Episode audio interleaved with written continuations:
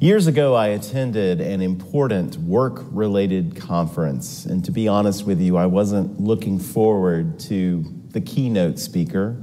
I didn't think she was a very good speaker, and I didn't think that I would get a lot out of her presentation. And as so many of us do in boring meetings or even in church services, I got out my phone and to give you an idea, it was a Blackberry, so it was quite a long time ago. And about all you could do on a Blackberry was send text messages. So I sent a text message to Lisa. And I said in my text the following So and so is speaking. It's actually not as horrible as I thought it would be. And then I pressed the send button. Only I realized I did not send the message to Lisa, my beloved wife, with whom all of my conversations are privileged, as they say on the cop shows. No, I accidentally sent the message to the person who was speaking at the conference. well, you know, I had her name and number in my phone, and she was on my mind, and well, tell me I'm not the only one who's ever done that before. As you can imagine, when she got done speaking, I, I had some dancing I needed to do pretty quickly. I had to soothe over this, uh, this problem. Uh, and I, I saw her when she got done. She checked her phone and her messages. I had to attempt to make this person feel better about what I just said in my text message and I ended up saying something like, I promise that what I just wrote isn't as bad as it sounds.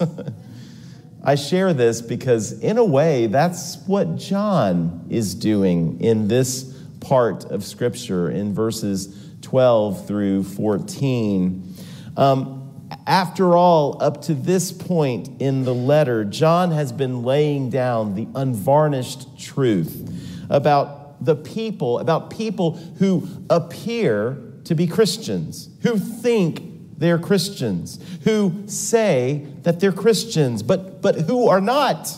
As John points out, their lifestyles give them away, their unwillingness to obey Christ's commandments give them away, their lack of Christ like love gives them away. He's come on pretty strong up to this point. And, and in verses 15 to 17, he's going to come on strong again and warn them about dire consequences of loving the world. So I think that verses 12 through 14, um, in those verses, he's concerned about how the people in his churches will receive his often blunt and undiplomatic words. The main theme of the letter, after all, as I've said over the past two weeks, is to reassure these Christians, but suppose their consciences are weak, are tender. They may start to worry about themselves. Maybe I'm not a Christian. Maybe I don't really know Jesus. Maybe I don't really love the Father. Maybe I'm not saved. If so, they need to hear John's words of encouragement in verses 12 through 14. First, in verse 12, John writes, I am writing to you, little children, because your sins are forgiven for his name's sake. He calls them little children again in the very next verse. All Christians, John believes, regardless of how long they've been following Jesus or how mature they are in the faith or how young or how old they are.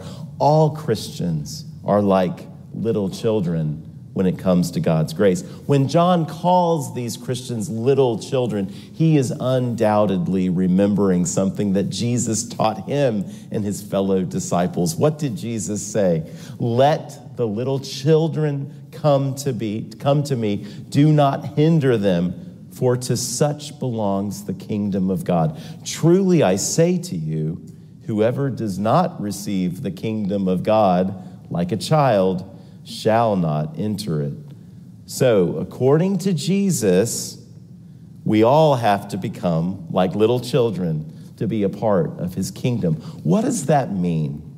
Well, first, let me tell you what it doesn't mean. I went to public school growing up, very secular, and I went to public university, Georgia Tech, very scientifically minded place. And I will be honest with you, at that time in my own Christian journey, I used to worry that modern science would somehow disprove the Bible. Now, I assure you, I have absolutely no concerns about that anymore. But I did back then. And so back then, I found it encouraging to read about so called scientific or natural explanations for some of the so called difficult miracles in Scripture. For example, I would, I would read about how Actually, it's possible scientifically for a human being to survive for three days in the belly of a fish. Or I would read about how, well, you know how Jesus walked on water? Actually, during that time of year, you see, that part of the Sea of Galilee was frozen over with ice. So he was walking on ice. Or maybe you've heard this popular one from a preacher at some point, because I've heard it before. You know, how Jesus was able to feed the 5,000 plus, you know, with just five loaves and two fish. Well, you see, all the people who came in the crowd, they, most of them had brought enough food to share. And they were so inspired by the example of this little child sharing his five loaves and two fish that, well, that inspired them to share what they had. I now understand that these explanations are complete nonsense. Why would we need to find non miraculous explanations for the miracles in the Bible? After all, if we already believe that God created the universe and everything in it, including our lives, and if we already believe that God raised Jesus from the dead, is it really so hard to believe that God could do all of these lesser miracles that the Bible records. Of course, it's not hard to believe, but that's not where I was when I was younger. So when Jesus tells us that we need to become like little children to enter the kingdom, I thought that he meant we needed to be a little gullible, a little naive, that we we didn't want to think too hard about the tough stuff in the Bible, that we didn't want to ask too many questions because it might shake the foundations of our faith. But that's not what Jesus means. Besides, the smartest people I've known, the smartest people I've read, the, the, the, the, smartest people I've met are, are the ones who happily believe and defend the complete truthfulness of this amazing book. Yet, they would be the first ones to agree that we have to become like little children in order to be a part of God's kingdom. Why? Because they know that when Jesus describes our need to become like little children in order to enter the kingdom, he's not talking about, you know, checking your mind at the narthex door before you enter the sanctuary. He's not th- talking about being intellectual. He's, he's talking about the shameless way that young children receive gifts. Think about it. When a young child asks for a Christmas gift or a birthday present, or even when you're at the grocery store moms and dads, you know this, little kids at the grocery store, when you go through the checkout line and they see all the rows of gum and candy and they want, want, want, they want this and that. Oh my goodness, that was a struggle for me personally. Um, but anyway, they have no appreciation for how much things cost. If you're a little kid and you want something, guess what? You just ask for it. You don't think about earning what you ask for or deserving what you ask for or paying it back in some way or calculating the gift's value so you can give a gift of equal value in return. That's what us grown ups do. Little kids aren't like that. They're like, gimme, gimme, gimme. the more expensive, the better. The bigger, the better. Little kids are shameless. And even if your son or daughter, if I'm talking about a young son or daughter, gives you a gift in return, guess what? You got to pay for it because they don't have any way of making money. Today is Mother's Day. Imagine if your mom or dad presented you with a bill for all the money that they've spent on you as a child over the years, not to mention all the time and trouble. Could we ever begin to pay our parents back? Of course not. Remember when you were a kid, for example, and you got sick in the middle of the night? What did you do? You went to your parents' bedroom. Now, it's Mother's Day, so let me ask this. Uh, whose side of the bed did you go to? Your dad's side of the bed or your mom's side of the bed? Of course, you went to your mom's side of the bed. When I was a kid, I would go to her side of the bed and I would just stand there and I would whisper, Mom, Mom, Mom. Mom, I wouldn't like nudge her. I would just, and then she would startle awake every time, you know. But she never complained about it. She would take care of whatever I needed clean me up, take my temperature, give me medicine, help me get back to sleep. Not one time did she say something like this Brent, you know, it's two o'clock in the morning on the weekend, so my medical services are going to cost you double time right now. She not even one time did she do that. And and when I was a kid, I never appreciated how much trouble that was for her. And I still don't because after all, I'm a dad and my kids didn't come to my side of the bed either. See moms, I'm trying to I'm trying to motivate your kids to treat you extra special today. But my point is little kids have no idea how costly a parent's love is. And that's probably for the best because otherwise we would feel guilty and ashamed and embarrassed for how needy we are, always needing things from our parents, always costing them money and time and trouble, always expecting them to feed us, to serve us, to always be working in our best interests. And that's why we have to become like little children to receive what John describes here in verses 12 and 13, which is the forgiveness of sins and the privilege of calling God our Father. Because, as with little kids and their parents, we can't begin to imagine what it cost God to bring us into a saving relationship with Him. God the Father paid an infinite price in order to do that. Why do I say that? Because it cost him the very death of his son, Jesus, on the cross. If we thought about that too much, our pride would prevent us from receiving this gift of eternal life. We would be filled not with joy, but with shame, embarrassment, and guilt. And God doesn't want us to feel guilty when we receive forgiveness from him. He wants us to feel joy. Think about great the, think about the Zacchaeus, the wee little man. He climbs the tree in order to see Jesus above the crowd, you know, he's a little guy.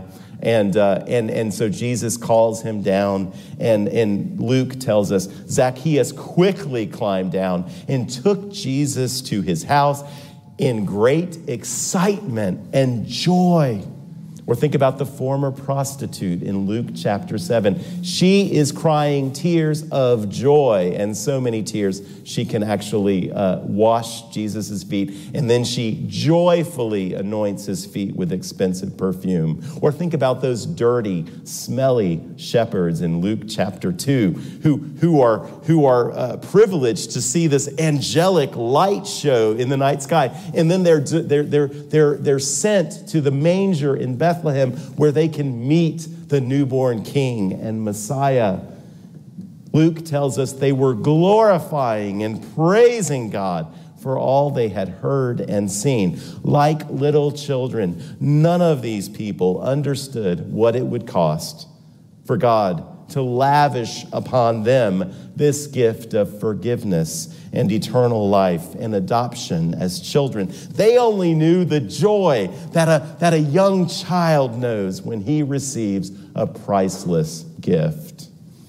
Likewise, if God has given you his gift of forgiveness through Christ, he wants you to know that same joy, not guilt or shame or fear or regret. Let's notice something else in verse 12. It's not just that our sins are forgiven, John says, it's that our sins are forgiven for his name's sake, for the sake of the name of Jesus, which is another way of saying, on account of Christ and what he accomplished for us through his atoning death on the cross. Why is this emphasis on what Christ has done important? Because if we're not careful, we'll start to think that we're saved, at least in part, on account of what we do. I'm saved because I repented so thoroughly and completely of my sins. Or I'm saved because I believed in Jesus and my faith is strong and pure and I believe all the right orthodox doctrines. Or after we've been Christians for a while, we may be tempted to think, I'm saved because I've proven to Jesus that he did a remarkable job when he chose me to be his disciple, right? When I was elected to salvation, he made a great choice because I have more than proven to him that I'm a pretty darn good disciple. I mean, I do a really good job following Jesus. I, I, do a really good job fighting sin, overcoming sin. I do a really good job, you know, witnessing for him. No, that's what we, we can start to think that. And, and, and if we do think that, as Christians and we stumble and fall into sin, which we will, then we feel guilty and ashamed because we, we, were, we are no longer believing in Jesus to save us. We're believing in ourselves and our own ability to resist temptation and sin. That kind of guilt that we feel does not come from God. It comes from that feeling of disappointing ourselves. Now, I'm not denying that there is a place for godly guilt over sin, and that guilt can inspire us to repent by all means. I'm just saying, in this case, that guilt you feel is not godly. It comes from pride because we have let ourselves down. No, none of us is ever saved on account of anything we do, but only because of what Christ has done for us through his life, death, and resurrection. Now, don't misunderstand. Of course, we need to repent. Of course, we need to believe in Jesus, and that is something that we do. But repentance and faith, which means turning away from sin and turning to Christ, believing in Christ, believing in who he is and what he's accomplished for us, that's like a, a light switch being flipped, right? I mean, it's true that if we don't flip that light switch, guess what? We're still in the dark. But if there's no source of power to move electrical current across that wire and to energize that light bulb, we can flip the switch all day long and nothing's going to happen. We'll still be in the dark. Uh, the, the, the, the, the switch isn't the source of power. The source of power comes from somewhere else. The source of power, what makes forgiveness and eternal life and grace and adoption into God's family and sanctification possible, is what Christ accomplished on the cross for us. So our role in this process is really very small. and even after you're a Christian and you continue to find forgiveness, as you continue to confess and repent of sin, you're still just flipping a switch.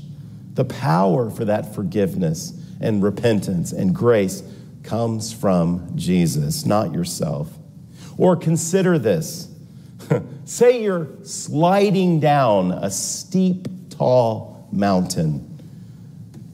If you keep going, you're going to slide off the side, off the edge of the mountain, and you're going to fall hundreds of feet to your death in the canyon below. But suddenly, you see a vine sticking out of the side of the mountain, and it's, it's within arm's reach, and you reach out and you grab hold of it while you still can.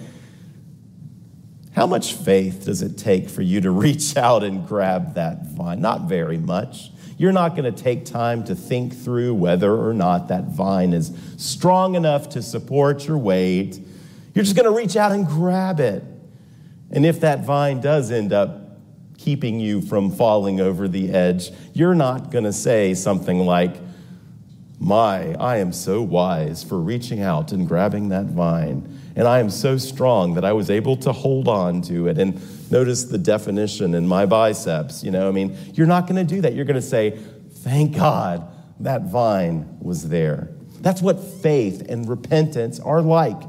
God shows you the means of your salvation. He puts it within your reach, and all you do is just sort of reach out and grab it. That's not much. That's true when you first become born again, and it's true as you live your Christian life. You know, God is not finished saving you just because you're saved, right? That's just the beginning. God, if you're a Christian, God is continuing through His Holy Spirit to save you, to sanctify you within. And that's still a matter of what God does. You're just flipping a switch. Like I said, our role in the process is very small. Paul puts it like this in Ephesians 2 8 and 9. For by grace you have been saved through faith, and this is not your own doing, it is the gift of God, not a result of works, so that no one may boast. There's nothing we do in the process of salvation and sanctification about which any of us can take credit or boast. Of course, little children don't care about taking credit or bragging when they receive a gift, they're just happy to have it. And John says we should all be like that when we receive God's grace. So that's my first point. All of us must receive God's grace like little children. But alongside most commentators, I do believe that the other two categories of people that John mentions in these verses, fathers and young men, do represent different levels of Christian maturity. The, the New Living Translation, I believe, gets it right when it translates fathers as you who are mature in the faith, and young men as you who are young in the faith. And obviously, John isn't just talking about men, he's talking about men and women, and boys and girls, and everyone who believes in Jesus. And you may wonder why in these three verses, John nearly repeats everything he says about children, fathers, and young men. And I guess no scholar uh, can really figure out why this is, except again, it's John's way of driving home his point. The members of his churches really are forgiven, they really do possess eternal life. They really do know the Father. They really are walking in the light. Finally, look at the second part of verse 14. I write to you, young men, because you are strong, and the word of God abides in you, and you have overcome the evil one. Who's the evil one? Satan, the devil. Now, notice in verse 13, he, he just says the young men have overcome the evil one, and he adds more information in verse 14. And I think that's because he's telling us how it is that these young men overcome the evil one. John says that their strength to overcome the devil comes from this fact God's word abides in them. So, what is this connection between the word of God abiding in them and defeating Satan? We need to know because this applies to us too. Well, first, let's recall what Satan's primary job is. Not his only job, but his, his primary job. And the, the name gives it away. He Satan literally means the accuser. Satan constantly accuses us of sin. He reminds us of our past sin. He reminds God of our past sin. Of course, Satan does other things too, like tempt us to sin in the first place. But, but he wants to make us feel guilty and ashamed and embarrassed and defeated, which will rob us of the joy that we should otherwise be experiencing as Christians. Well, where do we see this? I'm going to share two passages of Scripture that talk about this accusing role. the first is in Revelation 12, verses 10 and 11. I'm just going to read a portion of it, and it's going to come from the NLT. For the accuser of our brothers and sisters, and the accuser is Satan, has been thrown down to earth. No one, um, excuse me, the, the one who accuses them, that is Christians, before our God day and night. So you get the picture. Satan is accusing us before God uh, day and night. And they, that is, those who are Christians, have defeated him by the blood of the Lamb. Do you get the picture? John portrays Satan in the heavenly realm saying things like this to God Look at those sinful things that your so called child Brent has done. Can you believe that? You can't, you can't possibly save him now. You know, he deserves death and hell. And so you need to condemn him to hell forever. That's the kind of thing that Satan is saying about us who are Christians. And Satan has this way, sort of whispering it in our ears, too. I mean, you know, sure, Brent was saved back when he was 14 years old, and his sins were forgiven back then, but there's a lot of water under the bridge since then. Surely you don't mean to say that he's still forgiven uh, or, or you know what i mean? Like and, and satan is saying you, you can't believe brent that god's going to forgive you now. I mean after all you know all do you, do you, do you need me to show you a list of all the sins you've committed brent? I'll be happy to. But no john says we christians have defeated satan by the blood of the lamb jesus christ because his blood was shed for you and me for our sins. Colossians 2:14 is the second scripture I want us to look at. 2:14 and 15. There Paul describes our sins as a record of debt that stood against us, but Christ paid that debt in full on the cross. Paul says it was nailed to the cross, like our sins are nailed to the cross. We now owe nothing and then Paul goes on in verse 15 to say something interesting. He disarmed the rulers and authorities. And he's talking about demonic rulers and authorities, Satan and his fellow demons. Well, how did he disarm Satan when he nailed our sins to the cross, canceled our record of debt? How did he do this? By taking away from Satan the main weapon in his arsenal which is to accuse us. He took it away.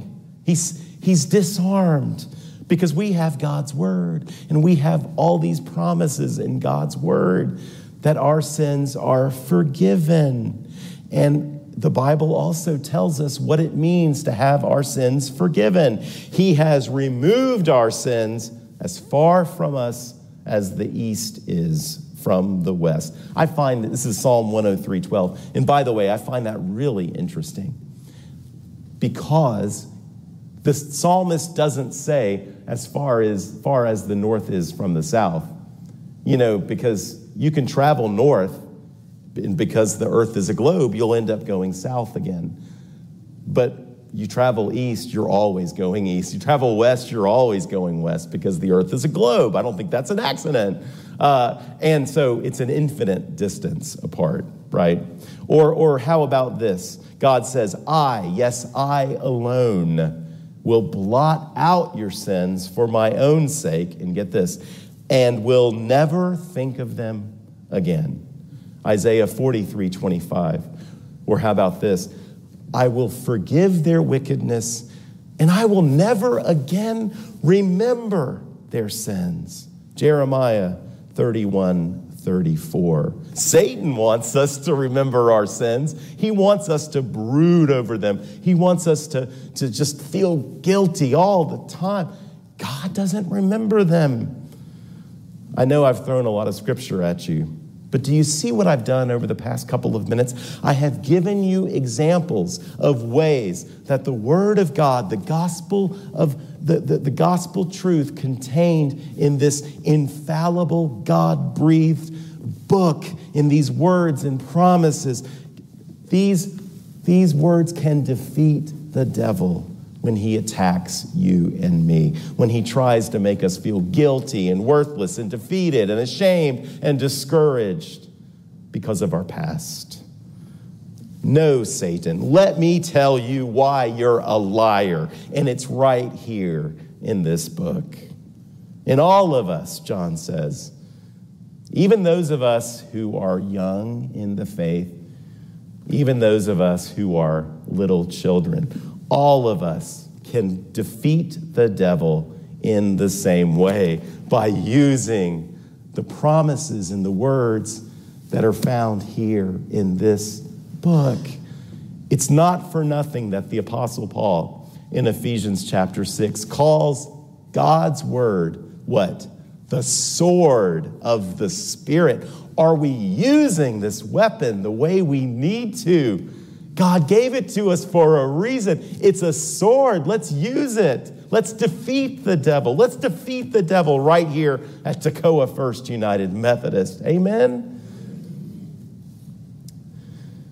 Many of you know um, I was adopted. My mom died back in 2012. I wish you had a chance to know her. Um, I wish she had a chance to know y'all. Uh, she was special. She told me something not too long before she died that surprised me. she said that for about two years after she took me home to be her son, she lived in fear. She lived in fear because she was worried that someday, out of the blue, someone was going to knock on the door, someone from the government, someone from the adoption agency, and say something like this Mrs. White, we made a mistake. We're going to have to take Brent away and give him to someone else. Now, for most of my life, I never knew that mom wrestled with that kind of fear. And maybe some of you adoptive parents out there can relate. But then mom told me something which was kind of funny. She said, I don't know why I was worried about that. After all, I wasn't going to let that happen. No one was going to take you away from me. I would have fought them with all my might if they tried. If they tried to take you away from me, they would have to kill me first. She said that because that's how much I love you. My mom said that to me. That's these are almost the sweetest words I have ever heard, you know? They'd have to kill me to take you away from me. I loved you that much. They were almost the sweetest words. Because, brothers and sisters, God says the same thing about you and me in His Word. No one is going to take you away from me. I'll fight for you and I'll even die for you because I love you that much. And then God, in the person of His Son Jesus, did exactly that. That's how much God loves you. Amen. The Apostle Paul says, For I am sure that neither death nor life, nor angels, nor rulers, nor things present, nor things to come, nor powers, nor height, nor depth, nor anything else in all creation will be able to separate us from the love of God in Christ Jesus. Do you believe that? If you believe it, will you say amen? Will you say hallelujah? Hallelujah. Almighty God, we are so grateful. We are so joy filled because of the love that you demonstrate for us. Remind us of that all the time. You've taken away our sins through the blood of Christ, through his death on the cross. Remind us of that when Satan comes to accuse us and try to rob us of that joy. But we have a weapon. Motivate us, inspire us to use it. We pray this in Jesus' name. Amen. Thanks for listening. If you're in the Toccoa, Georgia area, I hope that you will come and worship with us at Toccoa First. We have live in person worship every week, and we also have online worship. Please see ToccoaFirstUMC.org for more information.